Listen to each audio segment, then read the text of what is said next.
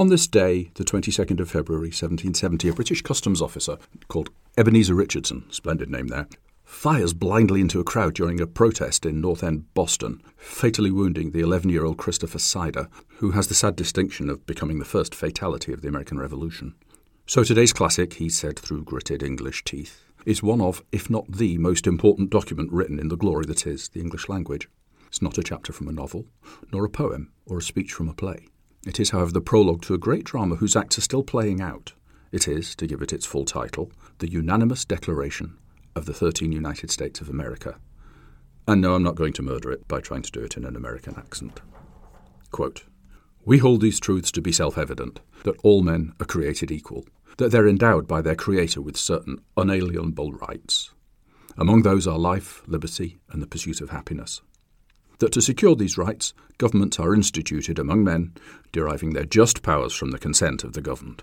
That, whenever any form of government becomes destructive of these ends, it is the right of the people to alter or abolish it, to institute new government laying its foundation on such principles and organising its powers in such form as to them shall seem most likely to affect their safety and happiness.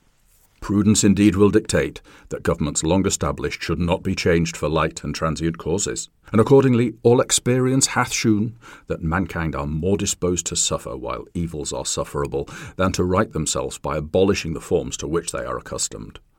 But when a long train of abuses and usurpations, pursuing invariably the same object, evinces a design to reduce them under absolute despotism, it is their right, it is their duty, to throw off such government and to provide new guards for their future security.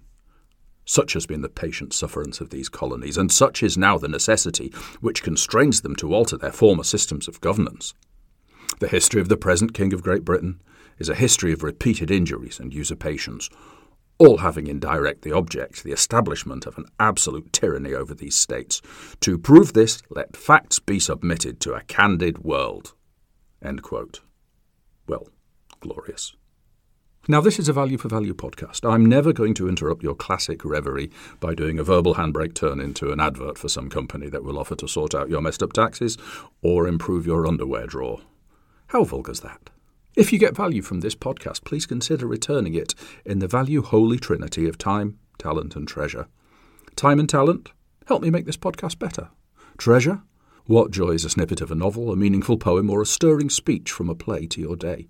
Put it into a vig- figure and sling it my way. My PayPal is dailyclassic at proton.me. That's dailyclassic at proton.me, where you can also contact me to offer suggestions, advice, praise, or abuse Humorous abuse only, please. So subscribe, bookmark, whatever you do to get this daily morsel of literary goodness into your podcast app. And speaking of podcast apps, go and get yourself a decent one. Sack off Apple and Spotify and go to podcastingindex.org. I beg your pardon, podcastindex.org, and get yourself a modern, cancel proof podcast app with lots of podcasting 2.0 functions built in. Go on, off you go and get one. Don't make me come over there and throw your tea into the harbour. And do come back tomorrow for another daily classic.